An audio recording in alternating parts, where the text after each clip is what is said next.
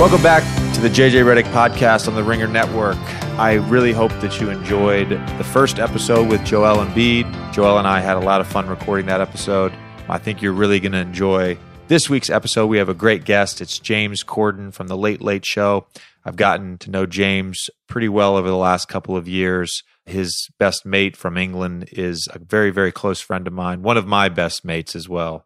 Ben Winston, the showrunner for The Late Late Show. James is, of course, the host of The Late Late Show, amongst other things. We had a great conversation. This was actually recorded on November 14th, the day after my return and, and the Philadelphia 76ers game versus the Los Angeles Clippers. James and I have a really fun conversation. We go kind of existential deep at, at times. We also talk about the weird quirks that we have prior to performing. Him, of course, prior to you know recording a show, and me prior to a game. And we even talk about the Clippers. All right, let's get to James and my conversation from a couple weeks ago. Enjoy. All right, and I'm joined by James Corden, host of the Late Late Show on CBS. James, thanks for coming on. Oh man, it's a pleasure. How's it going? It's going well. It's, it's nice well. to see you. I it's, watched you playing basketball last night. Yeah, it's very and, nice uh, to see you as well. Now I'm seeing you very, very a lot more relaxed than you were last night. a close you were in the game zone. against the you Clippers. were in the zone last night. Yeah, I was. It must be quite strange going back the first time to play against the team that you played for. It was surreal. I and bet. it's it's weird. It's almost like cathartic. Like you have to go through the experience, and it's it's a little bit painful. Right. I, I, I thought about the first time I played Orlando. I was Mhm. in Orlando for seven years. Yeah. The first time I played Orlando, it was almost like I didn't want to play. Yeah. It was almost like I, I hadn't yet like removed myself from that team. Yeah. And it wasn't until there was a coaching change and a Sure. training staff change and the players were different Yeah. that I felt like I was playing a different team. Of course. And you know, most of my mates are still in LA. yeah. Uh, Doc's still there. Yeah. The front office is still there. Ballmer, all the all the people that I grew close with. hmm It was it was. It must be incredible. Yeah. It was an amazing game though. I absolutely loved it. It was so good. So I, I just grabbed you. you. You literally just finished a show. We just finished, yeah, about three and a half minutes ago. Yeah. What do you feel after you're done with the show? What is what, what goes through your mind? Are you critiquing yourself? Are you relieved? Are you thinking, "Where's my dinner reservation? I'm going to go home and see my kids." like what what goes through your mind when when a show is done? Well, it depends on the show. In truth, this show we did tonight, I thought was okay. I thought we've we've done better shows, we've done worse shows, and so I feel sort of quite nonplussed towards it. If I'm honest, I don't really feel any rush or exhilaration, or you know, it's just it's just another day. And then, oddly, doing a job like this, I've realised the harder days after a show are when you've done a really good one because you would think that that would be a feeling of, oh man, we just did a great show. But I find my feeling is, oh, we just did a great show and now it's gone and we've got another one tomorrow. Because it's just every day. It's it's it's every day. So so we've got another show tomorrow and once you've done it, it's gone. It's it's there. It's it'll be on TV in 3 hours. It'll live on the internet forever and hopefully there'll be bits that people will like and and they'll find them and watch them and then now from this moment on now it just becomes about tomorrow's show often i try and race home to sort of try and see my get the kids to bed you know or certainly i, I normally get to put one of them down yeah I can relate to what you're saying. There's a similarity between doing a, a show that's on four times a week and playing four games a week in basketball. yeah of course And it's weird because when I have a really good game, Mm. there's a level of anxiety because I'm like, I had a great game, but then I've got to play again tomorrow and two days from now, and I've got to perform well again. yeah Whereas if I have a, a bad game, like last night, I didn't play particularly well, and there's a sense of like excitement, like, oh, I can turn it around in 24 hours or 48 hours or whatever. yes Um, I'm assuming you kind of feel the same way then. For sure, because also, as you'll know, which I think is true in any sort of any medium, whether it's sport, whether it's entertainment, whatever it is, there will always be, and there will. It's just a, a fact of life. There will always be an element of criticism somewhere from somebody, somewhere, somehow. And actually, what you realize is you very rarely get criticized at the start of your career because you haven't done anything really. You've not. You only get criticized for doing something really well and then doing something not as well. Like I watched, uh, I read a thing, I was reading about a Real Madrid game the other day, and someone had written a huge piece about how Gareth Bale was underperforming. Now, Gareth Bale wasn't underperforming. Gareth Bale just wasn't performing as well as he did last year. He was still performing better than six other people on that team. It's just the greater you do, the more the parameters change and the expectation is different. So then suddenly it's like, well, now I've seen what you can do. So I expect that of you every week you know, and that's where it's sort of quite hard. Like you had that game the other day, you scored 31 points. Right. Unbelievable. People going nuts. It was the most phenomenal performance. It's hard now, to replicate that. Well, every now there's going to be a load of fans. You're going to go out if you if you go out and score 11 points, they'll be like, well, yeah, JJ was fine, and you'll be like, no, that's amazing. That's really good. A lot of people didn't score 11 points, but it's like, no, you've set a bar of being Yeah. there. You know. I think that's the curse of having some level of success is you raise expectations, you raise people's expectations. and you raise it- you raise your own expectations as well. You you you figure out what you are capable of. So then you start to set your own barometer by being well. I I well I'm, I've done that once. I should be able to do it again. I mean, So there is a standard for you every time you go out and perform, whether that's doing a show for the Late Late Show or doing a live show like the Tonys or the Emmys. There's that standard that you're you're you're holding yourself to. Like this is how I know I can perform. I want to perform up to that standard every time. And when you don't get there, you're disappointed. oh I yes, you know we've been very very fortunate since this show launched that we've been sort of rewarded with like various awards like Emmys. Critics Critics Choice Awards Yeah. and Emmys and things Yeah. like that. But then you know we've also had other things that we that we haven't won. And what I've realized in this time is that I don't really get a huge kick out of winning, but I absolutely hate losing. Do you know? And that's a sort of odd place to be. I don't walk around going, "Oh my, look what we did! We did all this." I never sort of celebrate the successes and go, "Isn't this amazing?" But I absolutely can't bear it if we underperform in any way, or I feel that we're not gaining or the the relevance that the show can have or the momentum that the show can carry then i get really annoyed i never really sit and think about how great things have done i just think about how things could be better and i actually think that's a healthier place to be in a way provided it doesn't make you unhappy provided you're just using it as a force for good and a force to improve I think it can be quite detrimental if you care about your place in the world or your relevance in the world and it gets to a point where you really start to get depressed and down about it. But if you can harness that to be a thing to go, well, no, I'm just going to try and be the best I can all the time, wherever I am and whatever we're doing. And that's the sort of mark you set for yourself. Then I think life can sort of be a picnic, you know? So, in, in sort of holding yourself to that standard, I'm going to be the best that I can be at all times. Does that mean your your preparation, your performance anxiety, whatever you want to call it, prior to a show is the same for every show? Like, if you're, for instance, I've been on your show twice. Yes. I'm I'm like a C to D lister, but you've had Tom Hanks on your show. You've had a number of just huge, huge celebrities, a number of huge musical acts. yeah. Is it different when those type of guests are on? Of course, because you know when you've got really, really big, great people on, you know we're we're aware that we are a show that historically in the past hasn't always attracted those names, and that we are a show that I think right now, or certainly in the past couple of years, has probably punched above our weight in terms of budget, in terms of staff size, in terms of time slots, and things like that. You know, I think we've found some bits and things which have given the show a greater relevance than perhaps has been there before. But I don't have any sort of into superstitions or things like that really because when I was in a play on Broadway and I I got into a crazy amount of uh, superstitions where it actually started to mess me up. Like I had a whole thing of like I had to put one sock on first and then the other sock, and I had to get there would be a band that would play before we started, and I would have to. I would have to start. I couldn't start getting dressed until the band had started. I had to be dressed by the time they finished a song. I could only step through the door with my left foot. When I got down the stairs, I had to um, high five all the crew, and then I had to do this sort of silly dance with this girl Jemima. And these are all things that just started adding and adding and adding. And then I used to do a bit where uh, in the show I used to throw a peanut up in the air and catch it. Um, and so I'd keep half a peanut in my pocket. So I'd take that half a peanut out and I'd put it on a particular shelf and it had to remain there until the next day when I'd take it off. And it's just ridiculous. I mean, it's absurd. My wife was like, Who are you? And I talked actually, not in any sort of deep sense. I just happened to meet a a sports psychologist actually, and I said to him, I was like, oh, it's it's messing me up, man. I was like, it's it's it's ruining my day to the point where I'm I feel like I and I don't know what it is, and I've never really been like this.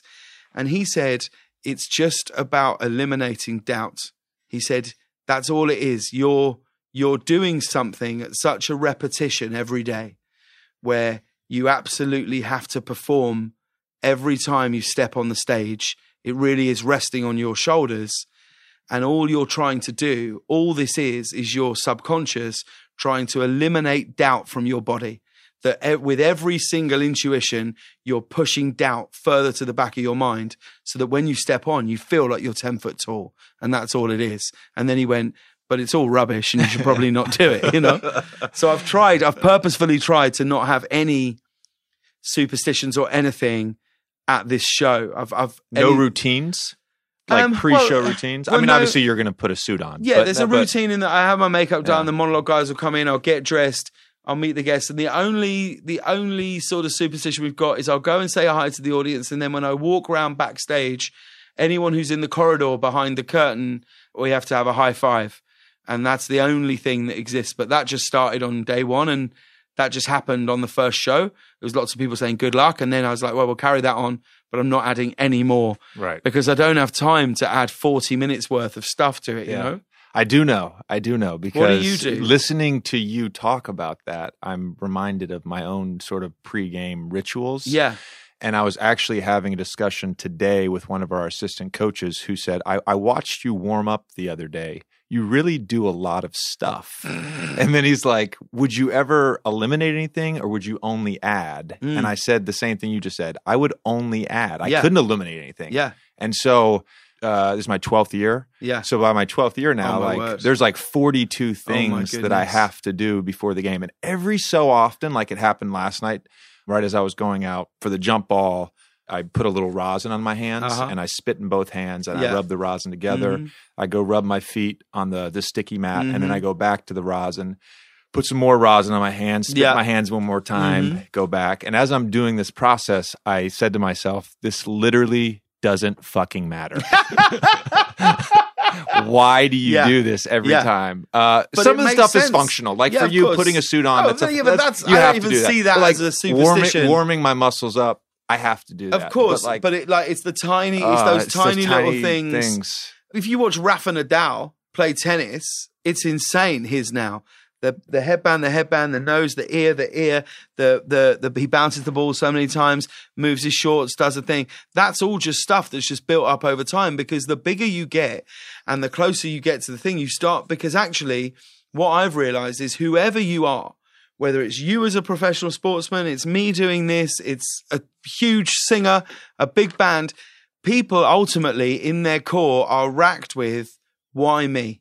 Why am I the person that's ended up here when I didn't even really know? Like, you were just playing basketball and you were at college and loads of other people were great at basketball and they're not here. They're not playing in the NBA. So you just have this constant feeling inside of like, well, why me? This has to be a mistake. At some point, I'm going to get tapped on the shoulder and someone's going to go, oh, I'm so sorry. We've made a mistake and uh, it's game over now. That's it. Time up. You had a great run. Well done.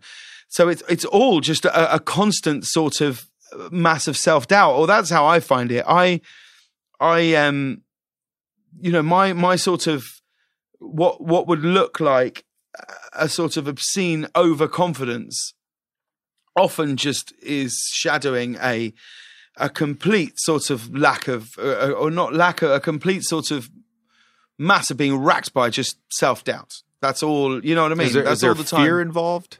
Because for me, it's fear. I think that's. I, I think I'm scared. I don't know that it's but what are you scared of though? someone tapping me on the shoulder and saying you're done. Yeah. And I'm also afraid of failure, and I'm afraid of performing bad. And so I think, as much as it is eliminating doubts, as you said, it's there's something reassuring about these doing these stupid For sure ritualized acts before a game. It calms me. In a way, it does give me confidence. Like, oh, I've done this before Mhm. and I've performed well, not because of it. I know that, but it's it just reassures Yeah. me. That's all it is. Yeah.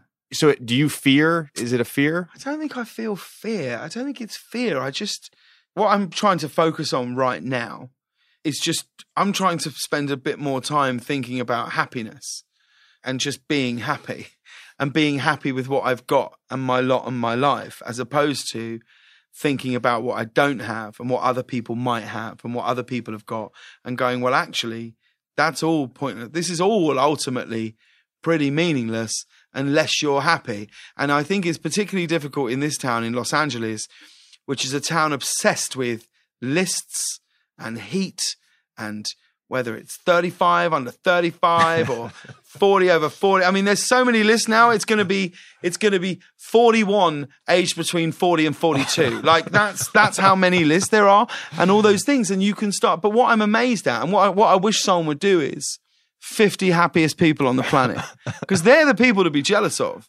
The people they're the people to be envious of. The people that have found an absolute happiness in themselves and understand that ultimately happiness is a choice. Yeah. Is a choice that I can make and it's something I have a I have a choice to make the best of things or the worst of things and I'm going to try and make the best of things.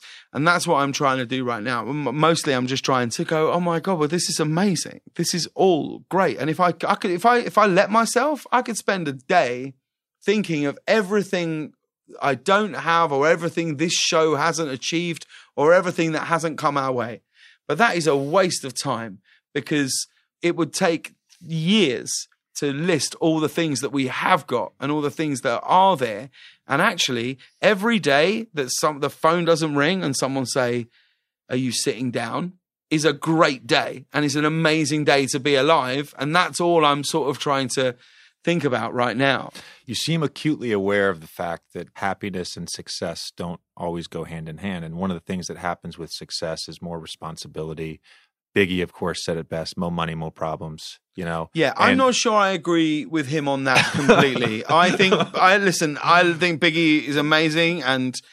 God rest well, we his just, soul. We were just talking about before we got we started recording. We were talking about home renovations. Yes, and no, but but no. Look, Biggie is you know, I honestly, I would say it to anybody's face. I actually don't believe mo money, mo problems because I actually think less money will bring you a lot more problems and yeah. there'll be real problems and sure. actual problems. Oh, like sure. me moaning about how much the renovations for my house has cost and how my wife chose a floor that was ridiculously expensive.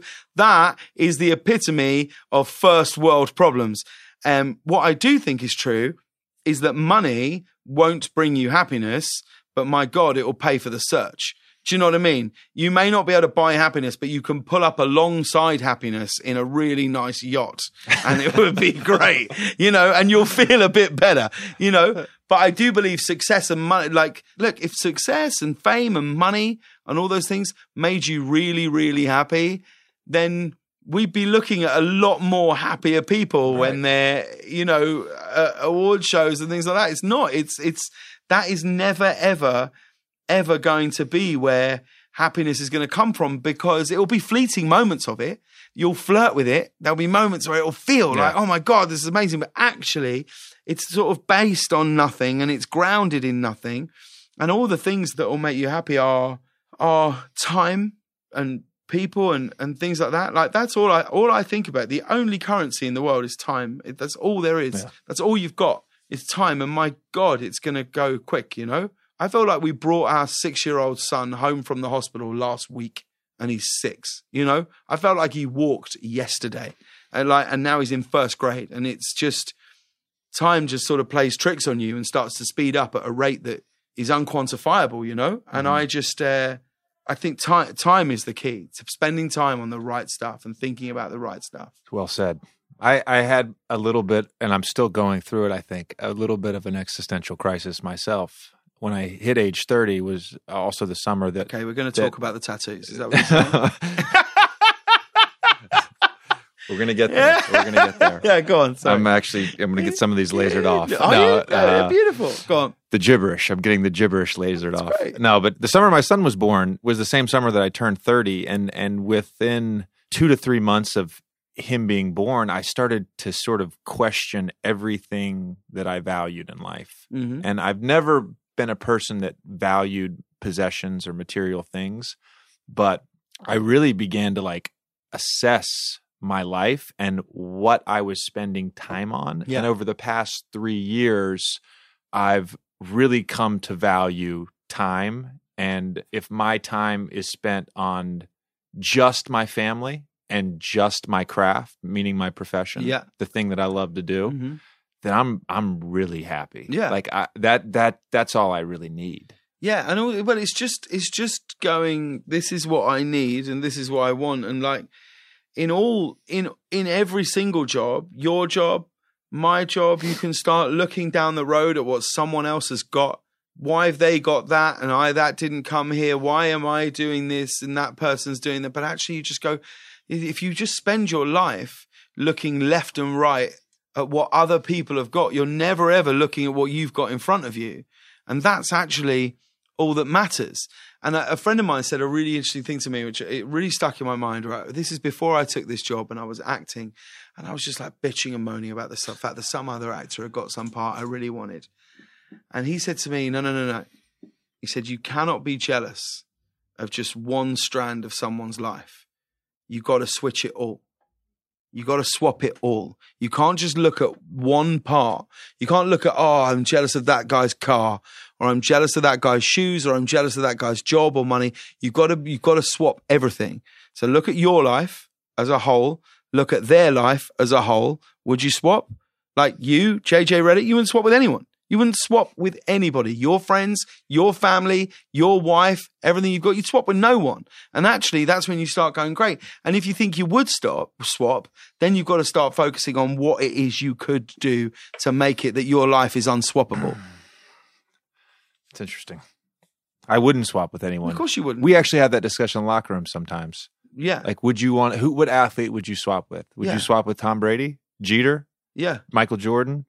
Fuck no. You might swap with Jordan. That's I think I think you've gone a bit far there. You swap with Jordan. With all due respect, JJ, you swap I think with oh, Jordan. you're right because once you once you get to the come yeah on. yeah, You swap with Jordan. Once you get to that That's level, what yeah, you're right. But that's about it. yeah. That's about it. Like, That's right. Yeah. I, I, I by the way, I still don't. I, I'm just gonna. I know I'm on the Ringer Network, and Go I know like I'm not supposed to throw shade at Tom Brady because of Bill Simmons, but like the fact that that guy has never eaten a strawberry in his life, I don't think not? that's I possible. didn't know that. He Why? claims that he's never eaten a strawberry, and he doesn't eat nightshades like tomatoes. I think Tom Brady seems like a lovely man. I've never met him. He seems great. My worry with that is that if that is something that you're prepared to say out loud as an interesting thing, that's actually more depressing than not eating the strawberry. that you think that that's something that anyone could give a shit about, whether you've eaten a strawberry or not. Do you know what I mean? He's selling like books and how-to manuals, about strawberries. probably videos. about about not eating TB12, the TB12 plan of attack, or whatever, whatever it's called. I'm not sure what it's what called. But you know what? but I've- it involves not eating strawberries. Apparently, I'm really trying to get into football, right? I've really, Okay. I feel like I've Yeah. given it.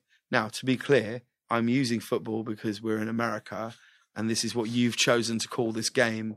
The rest of the world, it is not football. We've Sure. got, there's another game which was created before your game and it was called football, but you've just sort of come along and just gone, well, no, well, we'll call this soccer. And it's, uh, it's ludicrous and it's outrageous. and, you know, the sooner someone in America goes, yeah, all right, we messed up. This is game. This is a game. Your football is a game predominantly playing catch, interspersed with every now interspersed between commercials when someone will kick a ball once. Our game is played predominantly, almost entirely with a foot and a ball. And I really feel like America's just got to own it and go, do you know what? We messed up.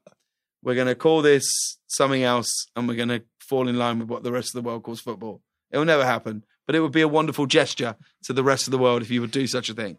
But I've been trying to get into your football and like the uh, the NFL, and I really, really love it at points. At points, I think it's amazing, and then other points, I'm like, what am I watching here? what am I watching here? Is this what? What even is this?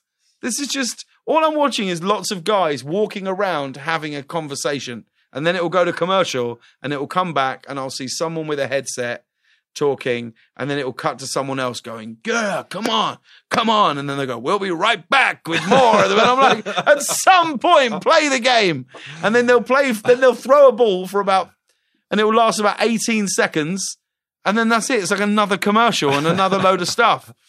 I can't really do with a game that's just constantly stopping and starting like that. Fair enough. Yeah, that's Fair my thing. enough. And but and baseball, I think, is a wonderful thing to go to. But I do feel like I'm just watching a group of people have a picnic that I don't know. do you know what I mean? And like that's how it feels. It's people I don't know having a picnic, and I'm just watching it for for a while. But I do think it's an amazing game when it gets great. Do you know what I mean? When it gets actually into the nitty gritty, I think it's a brilliant game. Have you adopted a a team in your time in LA? well, this is our problem, and you you have played a huge part in this. So we moved to America. Ben Winston, who is the executive producer of this show, is a, my, my best friend, a dear friend of yours. He gets right into basketball because he met you and goes to the Clippers, right? And now Ben, when it comes to football, soccer, he supports Arsenal. I support West Ham. Two London teams. His team very good. My team very bad. And we have actually had fallout sometimes about soccer games because I've wound him up when we've beaten Arsenal and I was making like we probably didn't talk for a few days after I wound him up. So I was like, well, this is great. This is fantastic. We're going to come to LA and we can support a team together. Oh man, we could get season tickets. We've found we we just we can be buddies supporting the same team, which is what we've never done. So he's all in on the Clippers. He's like Clippers, Clippers. He's Clipper Nation. I'm like, all right, I'll join in with the Clippers. I wasn't 100% on it. I felt like, I don't know, but I was like, okay, you've left. He's all down on the Clippers. He's no, he's not interested anymore. I'm like, well, we need to make a choice. So I'm trying to get him to go Lakers now. I'm trying to get him to go Lakers. He is 100% all in on the 76ers.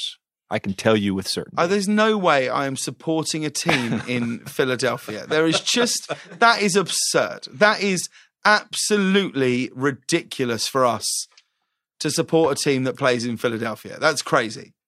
I think it would be very cliche of you to come here and then sort of adopt the Lakers as your team. But I was going to adopt the Clippers, but they're not allowed anymore.